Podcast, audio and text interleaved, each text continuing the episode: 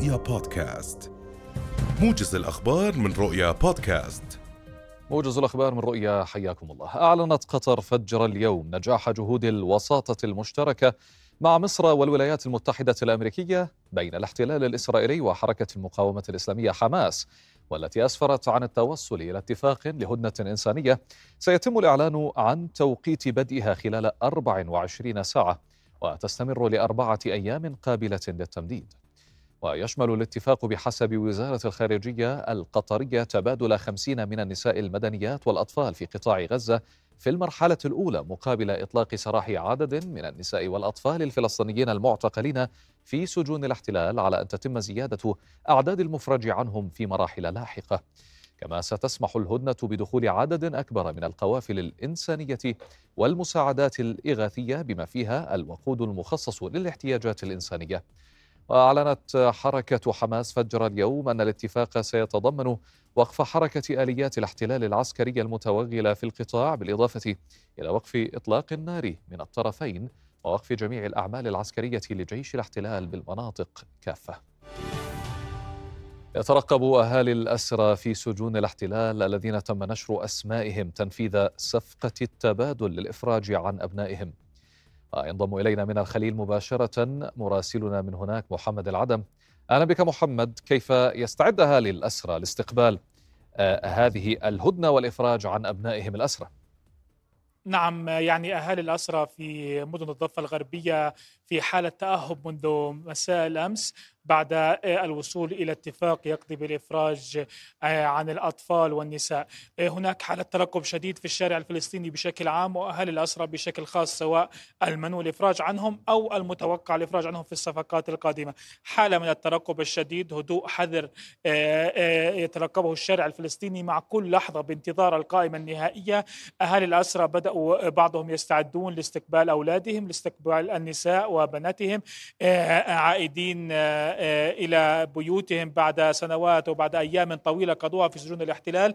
آه، حتى هذه اللحظة آه، لا يوجد هناك قائمة رسمية معتمدة من قبل الجهات الرسمية بانتظار الساعات القادمة التي ستحدد الأسماء التي المنوي الافراج عنها. جميع أهالي الاسرى سواء المفرج عنهم أو الذي سيفرج عنهم في حالة ترقب شديد وشديد جدا بانتظار هذه اللحظة التي انتظروها لسنوات وأيام طويلة.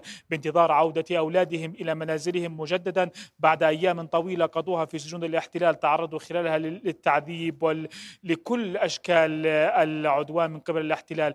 آه، هي آه، لحظات آه، صعبة وطويلة جدا على أهالي الأسرة وعلى الشارع الفلسطيني بشكل عام بانتظار صدور القرار النهائي وبانتظار فتح أبواب السجون وعودة المعتقلين إلى منازلهم وأهليهم أحرار. بانتظار كل لحظة قادمة بانتظار القائمة النهائية وبانتظار الافراج نعم. عنهم. يعني آه، كما ذكرت الشارع الفلسطيني منذ ساعات الأمس هو في حالة ترقب وترقب شديد وكل لحظة تخرج قائمة بانتظار القائمة النهائية آه، للمنع والإفراج عنهم من الأطفال والنساء. طيب محمد آخر تطورات حملة الاعتقالات التي تشنها قوات الاحتلال على آه، الأهالي في الخليل وفي أيضا جنوب الضفة الغربية.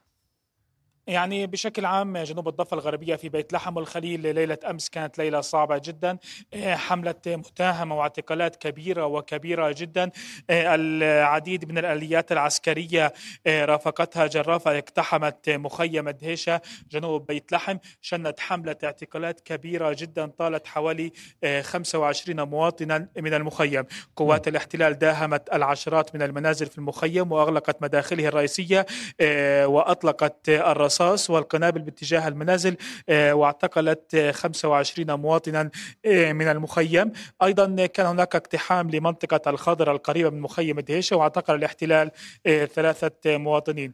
أما في محافظة الخليل التي تعاني يوميا ومع ساعات الليل لحملة مداهمة وتفتيش واعتقال كبيرة وكبيرة جدا ليلة أمس كانت آه، عصيبة على المحافظة بعد اقتحام آه، معظم أرجاء المدينة واقتحام إذنة والظهرية ودورة آه، في الظهرية اقتحم الاحتلال البلدة واندلعت مواجهات عنيفة أسفرت عن إصابة أحد الشبان بالرصاص الحي بالكتف نقل إلى المستشفى لتلقي العلاج فيما اعتقل الاحتلال عدد من المواطنين وصادر مركبة أحد المواطنين نعم. في إذنة كان هناك حملة اعتقالات ومداهمة المنازل وقام الاحتلال بإغلاق كافة مداخل البلدة ومنع المواطنين من الخروج أو الدخول إليها.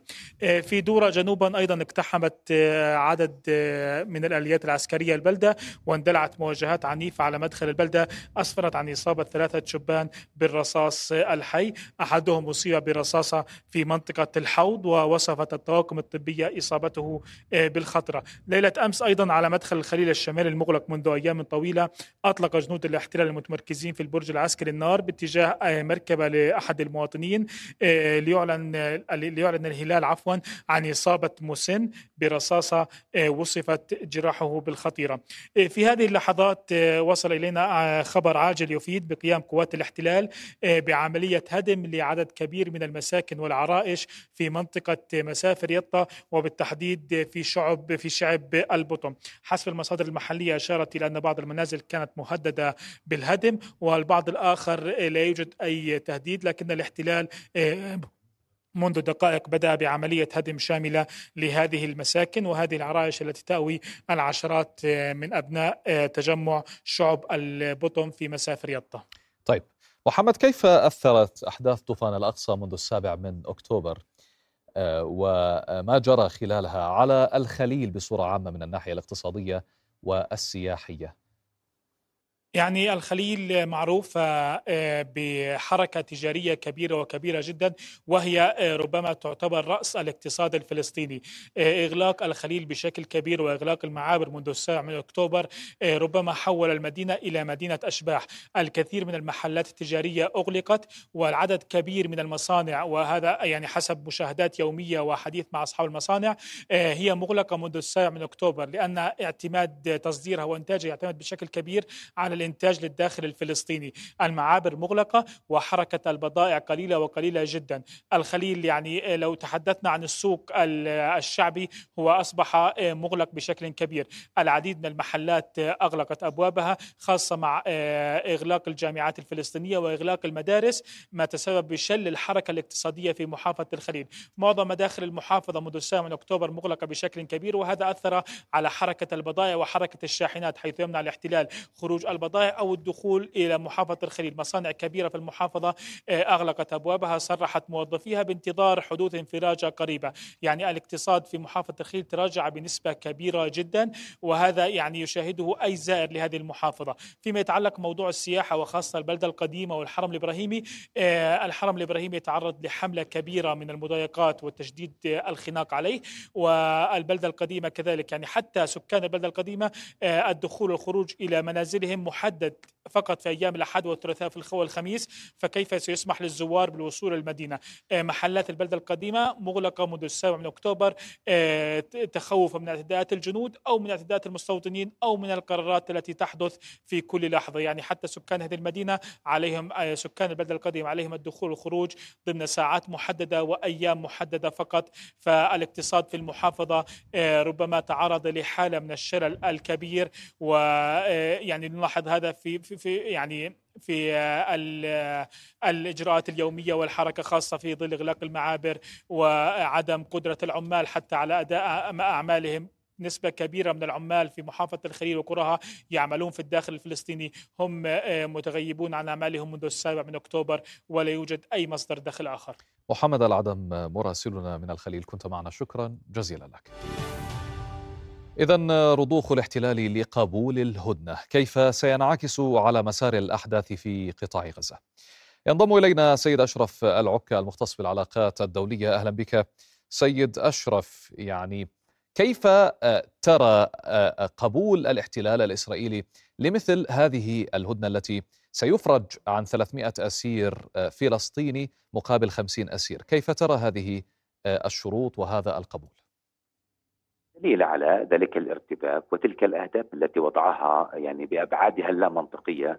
وأعتقد أن هناك مجموعة من الظروف الضاغطه داخليا وخارجيا إضافة وميدانيا هي من اجبرته بالضرورة على الوصول إلى هذا الشكل من الصفقة، هذه صفقة أو هدنة دخلت بمسار يعني عسير من المفاوضات والتي أثبتت يعني الفصائل الفلسطينية المقاومة الفلسطينية فيها قدرة عالية على عملية مفاوضات فيها ما فيها. من تحدي وأطر ومعطيات وتفاصيل أعتقد أن إسرائيل الآن بدأت يعني تخسر بالضرورة ليس فقط يعني على مستوى في بمقابل المقاومة في إطار هذه الصفقة وإنما مشروعية الحرب والرأي العام العالمي والدولي وبالتالي الثمن الذي بدأت يعني بدء سيبدأ سيبدو الآن ثم ثمن باهظ تقدمه على الصعيد السياسي وعلى الصعيد يعني الاستراتيجي العام. طيب سيد أشرف يعني عادة ما كانت الهدنة يتبعها مجموعة من الهدنات ثم إيقاف لإطلاق النار كما حدث في عام 2014 هل تعتقد بأن هذا السيناريو سيحدث في هذه الحرب؟ بالاخص أن يعني قطر صرحت بأنه قد يكون هناك تمديد لمثل هذه الهدنة بعد أربعة أيام. يعني شوف يعني هذا هذه احتمالات وسيناريوهات لا يمكن يعني تحييد هذا السيناريو أو استبعاده بالمطلق.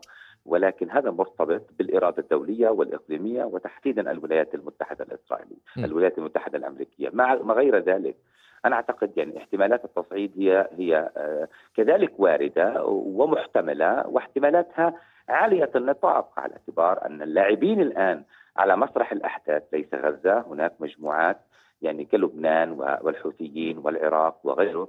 اذا الولايات المتحدة ضربت قواعدها في في المنطقة. هناك تفاعلات هناك أحداث كبرى. هل ذلك سيدفع بالضرورة على يعني تغليب سيناريو تمديد هذه الهدنة وصولا إلى يعني أو هدن متمددة لكي يصل في المرحلة اللاحقة إلى وقت إطلاق النار؟ وقت يعني هذا الشلال خاصة أن كل الاعتبارات الإقليمية والدولية حاضرة الآن واعتقد أن مجرد الوصول إلى هذه الهدنة قد يفتح الطريق يعني إلى إلى إحداث اختراق ما في هذا النزاع وفي هذا الصراع. طيب سيد أشرف نحن نعلم تماما أن نتنياهو هو أكثر شخص كان يرفض هذه الهدنة وكان لا يريدها أصلا خوفا من توقف الحرب وبعد ذلك انتهاء القتال ومحاكمته على ما جرى في أحداث السابع من أكتوبر وغيرها من يعني القضايا التي هي عليه، كيف يعني قبل نتنياهو بمثل هذه الشروط وبهذه الهدنة؟ يعني اولا هناك ضغط داخلي كبير بدأ يأخذ مساره في استطلاعات الرأي وحجم التأييد وتراجع التأييد لنتنياهو ولحزب الليكود إضافة لعامل داخلي بحزب الليكود وأعضاء كنيست من الليكود بدأوا يضغطوا على مسار الحرب وليس فقط على هذه الهدنة. أضف إلى ذلك يعني العوامل الداخل الخارجية عامل الولايات المتحدة عامل ضاغط. أضف إلى شيء آخر ومهم بيني غانتس والمعارضه الإسرائيلية ويعني وآيزنكوت الموجودين في في مجلس الحرب الإسرائيلي كانوا مع وقف يعني مع هذه الصفقة، هذه الصفقة بالمعنى العام تريح يعني الجهد العسكري الإسرائيلي وتطلق له يعني العنان في مرحلة لاحقة، هذا بالمعنى بالمعنى العسكري لأنه يبدو أن المقاربة العسكرية، مقاربة الوصول لهم، مقاربة الضغط على حماس عسكريا ستجبر على إطلاق سراحهم، هذه مقاربة فشلت حتى هذه اللحظة يعني. وبالتالي يبدو أن يعني هذا الانقلاب على على كل المستويات على مستوى مجلس الحرب على مستوى الولايات المتحدة على المستوى الداخلي على المستوى الإقليمي الكل بدأ يحتاج إلى إلى هذا الشكل من من التهدئة وتخفيف يعني حدة التوتر والتصعيد. هذا كله مثل عامل ضاغط على نتنياهو ونتنياهو عمليا سيخرج يعني إلى جملة من المبررات ويحاول أن يسوق بأنه هو يتحدث أصلا أن الحرب س يعني ستكتمل وسيقوم باعادتها ثانية تحدث في تصريح عندما يعني اقر هذه الهدنة. نعم صحيح. وتحدث عن ذلك وقال إن خيارها كان صعب ولكن اتخذنا القرار الصحيح رغم صعوبة اتخاذ هذا القرار وهو ما زال يروج أنه يعني سيواصل هذه الحرب وسي يعني وسيوسعها وليس فقط سيواصلها وكل تلك الدعاية ولكن دعني أقول يعني إذا ما افترضنا أن في هناك عوامل جدية ضابطة آه، آه، داخليا وخارجيا وحتى بالمستوى من يدير معهم الحرب وهم مهمين الآن بهذا الموضوع. يعني أعتقد أن أضف إلى ذلك يعني هذه هذه مرحلة يعني من مراحل يجب أن يعني أن يعني يعني نتخيل في عندنا 250 إذا بدنا نشتغل بهذه الطريقة عمليا يعني بعد أسبوع بعد 10 أيام بعد شهر آخر عملية مفاوضات. اذا هو بدأ يقبل بهذا بالمفاوضات مع حماس.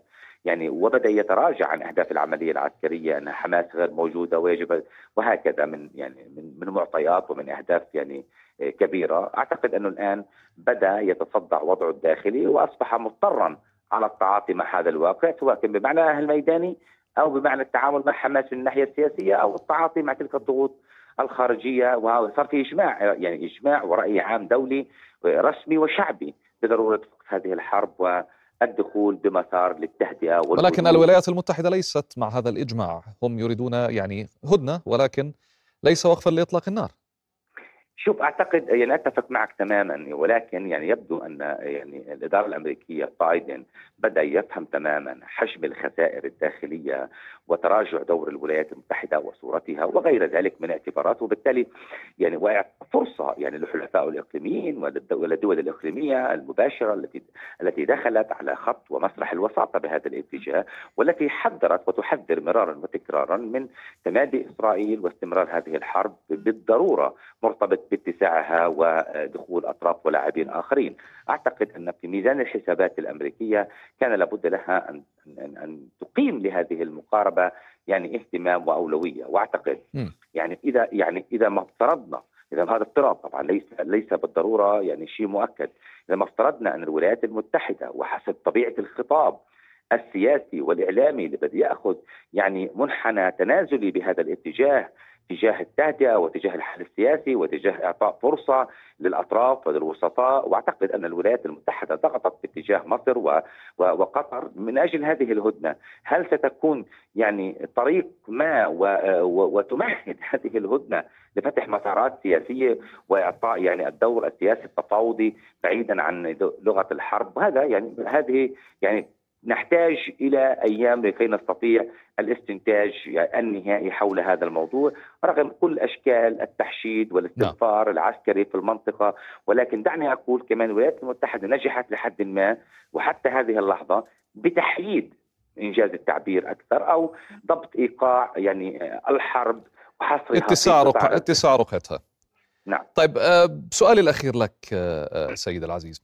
هل أو دعني أفترض أن انتهت هذه الحرب وهذه الهدنة يعني تم تمديدها ومن ثم توصلوا إلى وقف كامل لإطلاق النار. كيف تعتقد شكل غزة بعد السابع من أكتوبر؟ كيف سيكون شكل قطاع غزة بعد السابع من أكتوبر؟ شوف أعتقد هناك مجموعة من الأسئلة التي تحتاج إلى أجوبة كبرى، اولا شكله بالمعنى السياسي يحتاج إلى معالجات كبرى على صعيد حل شامل عادل للقضيه الفلسطينية، ولكن على الصعيد الاقتصادي والاجتماعي واعاده الإعمار هذه مسألة ستكون كارثية وتستدعي بالضرورة يعني جهود عربية، جهود عالمية، جهود دولية، يعني بعيدا فقط عن الأضرار المادية التي تحتاج إلى سنوات وسنوات لإعادة إعمارها وإعادة سياسيا على على المستوى السياسي دعنا نقول. على على المستوى السياسي دعني أقول سيكون في هناك إطار ما للحل الشامل الواسع الكبير يعني المفترض أن أن أن يؤدي بالضرورة إلى مرحلة انتقالية سياسية يعني في إطار المفاوضات السياسية تهيئة بعض المؤتمرات الإقليمية والعالمية والدولية ولاحظنا ما جرى في بريكس يعني مساء أمس واللجنة الوزارية المنبثقة عن الجامعة العربية والقمه القمه العربية الإسلامية. وبالتالي يبدو أن الجو العام باتجاه يعني حل سياسي يطال جذور الصراع يعني جذور انت تعتقد بأن هناك تغيير جذري على القضية الفلسطينية بعد هذا التاريخ؟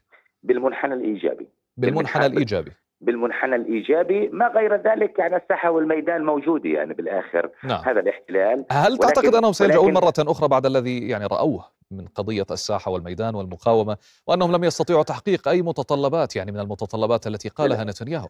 دعني أقول دعني أقول لك شيء بعجاله إذا سمحت سيد لا لا سيكون في هناك تغيير في داخل إسرائيل. سيذهب هؤلاء المتطرفين بعيدا عن السياسة ومسرح السياسة الإسرائيلية. وأعتقد أن هذه الحرب لديها إيجابية واحدة أنها جعلت الأمور في سياقها الأكثر اعتدالا بعيدا عن كل أشكال التطرف وخاصة التطرف في داخل إسرائيل. المختص في العلاقات الدولية سيد أشرف العكي كنت معنا من فلسطين. شكرا جزيلا لك. هذا ورحبت وزارة الخارجية وشؤون المغتربين بالجهود التي أفضت للتوصل إلى اتفاق هدنة إنسانية في قطاع غزة مشيدة بالجهود التي بذلتها دولة قطر بالشراكة مع جمهورية مصر العربية والولايات المتحدة الأمريكية. وشدد الناطق الرسمي باسم الوزارة السفير سفيان لقضاء على أهمية أن تكون هذه الهدنة خطوة تفضي إلى وقف كامل للحرب المستعرة على قطاع غزة. وأن تسهم في وقف التصعيد واستهداف الفلسطينيين وتهجيرهم قسريا وأكد الإقضاء أهمية ضمان إسهام الاتفاق في تأمين وصول المساعدات الإنسانية الكافية لمناطق القطاع كافة وبما يلبي جميع الاحتياجات وبما يحقق الاستقرار ويضمن بقاء أهالي غزة في أماكن سكنهم. ينضم إلينا مباشرة السيد أيمن الحنيطي المختص بالشؤون الإسرائيلية. أهلا بك سيد أيمن، يعني هدنة إنسانية تم نشرها آه، آه، قبل ساعات تشير إلى وقف لإطلاق النار لمدة آه، أربعة أيام. اولا كيف استطاع نتنياهو أو كيف استطاع الشارع الإسرائيلي إقناع نتنياهو بمثل هذه الهدنة؟ بداية مساء الخير. مساء النور. هذه الهدنة بحد ذاتها أنا أعتبرها إنجاز. في نعم. هذا الوقت إنجاز ويسجل للمقاومة الفلسطينية. وما يلفت الانتباه أن أن المقاومة الفلسطينية حصلت على كل ما كانت تطلبه من اليوم الأول. الهدنة كان فيها مد وجزر ومطالبات ومطالب إسرائيلية أن يكون الأعداد أكثر من هيك لكن الرقم الذي آه، ظهر الآن يدلل بالوجه القاطع أن هذا الرقم في البدايه هو الذي طرحته المقاومة الفلسطينية. آه، نتحدث عن خمسين الآن هم يتأملون أيضا أن يتم الإفراج عن عدد أكبر من هذا العدد وحتى أنهم أفرج يعني نشر اليوم أسماء 300 سجين آه، سجينة وقاصر فلسطيني في سجون الاحتلال. آه، على أمل أنه بعد الدفعة هذه الأولى يتم آه، الموافقة وتمشية مرحلة ثانية ب 50 آخرين مقابل 150 سجين من سجون الاحتلال. نعم. عموما أنا أعتقد أن المقاومة الفلسطينية تدير ورقة آه، الأسرى والمفقودين آه، لديها باحترافية وتستطيع من خلالها إذا أدارتها جيد. ولكن بصفتك مختصا مختصا بالشؤون الإسرائيلية سيدي. يعني آه، هو كيف استطاع نتنياهو أن يتنازل مثل هذه التنازلات وأن يقبل بهدنة إنسانية بالرغم من أنه من أكثر الممانعين لذلك؟ وقد يتبع هذه الهدنة مجموعة من الهدنات ثم توقف لهذه الحرب. وبعد ذلك أنت تعلم ما الذي سيجري في مستقبل نتنياهو السياسي. آه، نتنياهو مضغوط من الشارع الإسرائيلي من ذوي الاسرى والمفقودين في في غزة. يعني هم بالدرجة هم من دفعوا باتجاه هذه الصفقة. على الرغم أنه هناك معارضة شديدة داخل ائتلاف نتنياهو حتى يعني آه، جماعة آه، بن جبير حزب عصمه يهودية لم آه، عارضا هذه الصفقة ولم يصوت معها بالمقابل كان هناك من صوتوا لأنهم أخذوا وعود من نتنياهو ومن غير نتنياهو من الاجهزه الأمنية أنهم سيستأنفون العملية العسكرية والعدوان العسكري على قطاع غزة. نتنياهو يعني هو يعني يضع يعتبر أن أن يحاول قدر الإمكان إطالة أمد الحرب وبنفس الوقت يريد الا آه، أن لا يخسر الشارع الإسرائيلي. وهو بيعتقد آه، أنه إذا إذا حقق إنجاز في القضاء على على على المقاومة الفلسطينية في في غزة فهذا يمكن أن يرفع من رصيده ويجعل الاسرائيليين يعودون يعيدون النظر بنظرتهم ومعادة آه، آه، ولكن هناك انحدار واضح في شعبية نتنياهو. يعني قبل عشرة أيام قبل عشرة أيام هذا فقط فقط بس دقيقة واحدة. يعني لأنه أتكلم الآن عن نسب تتدهور بسرعة. 27% قبل عشرة أيام يوم أمس 16% يعني هناك تدهور واضح جدا في حتى الأشخاص الذين يؤيدونه آه، اللي بيصير حاليا أنهم يسحبون هذا التأييد. هذا طبيعي. الانحدار مستمر في شعبية نتنياهو لأنه مربوط بالخسائر مربوط بالحرب مربوط ب بالمعاناة الاقتصادية التي يعانيها الإسرائيليون الذين آه، أخرجوا من مستوطناتهم وشردوا إلى في إلى أماكن مختلفة.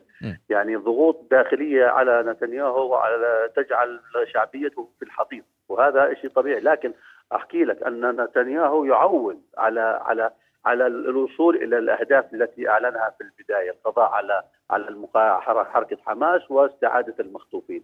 لكن ما لا أعتقد أنه قاد يستطيع أن يصل إلى هذا هذين الهدفين لأنهما آه، اولا يتناقضان مع بعضهم البعض عدا عن ذلك أنهم يعني أنهما يحتاجان إلى وقت طويل وإلى سنوات لأن ان قادته وأن مفكريه أيضا أبلغوه بما كن بما تحدثنا عنه أن المقاومة الفلسطينية وحماس هي فكرة وأيديولوجيا. صعب أنك تتخلص منها بهذه السرعة بأشهر أو أو سنة مثلا.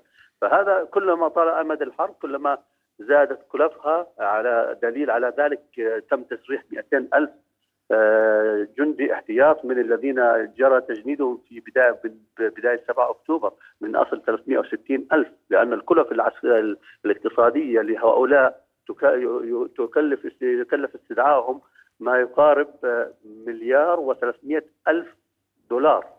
خمس يعني 5000 آه، خمس مليارات شيكل شهريا. هذه كلفة عالية على الاقتصاد الإسرائيلي الذي يعاني أصلا. و... ولا بد أن تنعكس ولكن هناك بعض الأقوال التي تقول بأن أمريكا تدعم بسخاء الاحتلال وبالتالي لا يوجد أي مشاكل في قضية هذه هذه الحرب وتمويلها، ما ردك على ذلك؟ يعني هو الدعم الأمريكي موجود وحتى أن مخططات إسرائيل المستقبلية إذا أردنا أن نتحدث عنها إسرائيل سيدي عينها على نصف غزة. لن لن الآن بالفعل ما تقوم به هي احتلال غزة وإعادة استيطان غزة حتى لو كان أقلها الشمال غزة حتى تضمن أنها تغير الواقع الذي اللي الذي وعدت به سكان مستوطنات غلاف غزة م. الذين يصرون ويقولون لن نرجع إلى مستوطنات مستوطناتنا في ظل الوضع الذي كان قبل 7 أكتوبر وهذا هذه معضلة كبيرة بالنسبة للإسرائيليين ومعضله من نتنياهو يعني يريد تغيير الواقع في غزة يعني بما معناه أنه لابد أن يحتل قطاع غزة واحتلال قطاع غزة يعني آه، سنوات من الحرب. تهجير والتخلص من سكان غزة. وهذا يعني الشغل الشاغل أصبح للمجتمع الدولي. ولكن يعني بالمقابل هناك رفض إقليمي من مصر والأردن حول قضية التهجير. اذا المخطط لن ينفذ حتى لو جلس سنوات وهو يحارب في قطاع غزة. أليس كذلك؟ سيدي هناك مخططات وضعها الإسرائيليون منذ منذ منذ سنوات. م. يعني هناك مخططات تهدف إلى مثلا جعل غزة سنغافورة أو مثل دبي من 2009 وضعت. هناك مخطط تحدث عنه بيورا آيلاند هذا يعني مستشار الأمن القومي الاسرائيلي السابق وهو جنرال سابق. تحدث بصريح العبارة خلال اليومين الماضيين وكتبها في مقالة واضحة أنه أن أن لا يمكن القضاء على حماس إذا إلا إذا قضينا على غزة كاملة نعم. ويدعو إلى إلى إحداث إيقاع كارثة إنسانية حقيقية على قطاع غزة حتى تستطيع إسرائيل أن تحقق النصر. هذه هذا الفكر الذي يطرحونه ويفكرون فيه. هناك طروحات أخرى يعني من ضمنها من ضمنها ما طرحه هذا الذي يسمى آيلاند آه، أن يتم آه، على سبيل المثال آه، ربط جزء من سيناء في غزة وإعلان دولة دولة دولة غزة الكبرى. نعم. هذا واحد من المخططات وهناك دمجها مع سيناء؟ هناك دمجها دمجها مع سيناء سيدي؟ دمجها يعني قطاع 600 كيلو متر من سيناء مع م. جنوب غزة نعم وماذا عن السيادة و... المصرية على سيناء؟ لا يعني يعني المصريون أكيد يعني يدركون من الخططات الإسرائيلية و... و... وهم وخلال اليومين الماضيين يعني كانت هناك تصريحات مصرية قوية ان أن ما يجري في غزة هو لن لن تسمح في مصر لن تسمح بالتهجير لأنه نعم. هذا ما يحدث هو إبادة ما يحدث هو تهجير قسري للغزيين. فهناك هذه مخططات طرحت في السابق ويحاولون قدر الإمكان الآن إحياؤها من أول وجديد. من الطروحات التي طرحت أيضا آه، ما ما ذكره يهود باراك في ربط آه، غزة في في الضفة الغربية من خلال أنفاق وجسور وجسور معلقة ودمجها بالعملية السلمية والتطورات السلمية في المنطقة. كثير من الطروحات. هناك جزيرة طرحت جزيرة صناعية. هناك مخطط كامل عرضه يائير لبيد زعيم المعارضه الإسرائيلية عندما كان رئيسا للوزراء. مخطط كامل لتنمية قطاع غزة اقتصاديا وتحويلها إلى إلى كل ذلك مربوط بعد القضاء على أهالي نعم. قطاع غزة هم يخططون لما بعد يخططون لما بعد, لما بعد. وهم أشكرك. يعني لا يدركون تماما ان أن لا زالت المقاومة موجودة وفاعلة وأن كل الشعب الفلسطيني يدعم. إذا ستبقى حبرا على ورق ما دامت المقاومة موجودة. السيد أيمن الحنيطي المختص في الشؤون الإسرائيلية كنت معنا عبر الهاتف. شكرا جزيلا لك. وصلنا لختام هذا الموجز. في أمان الله.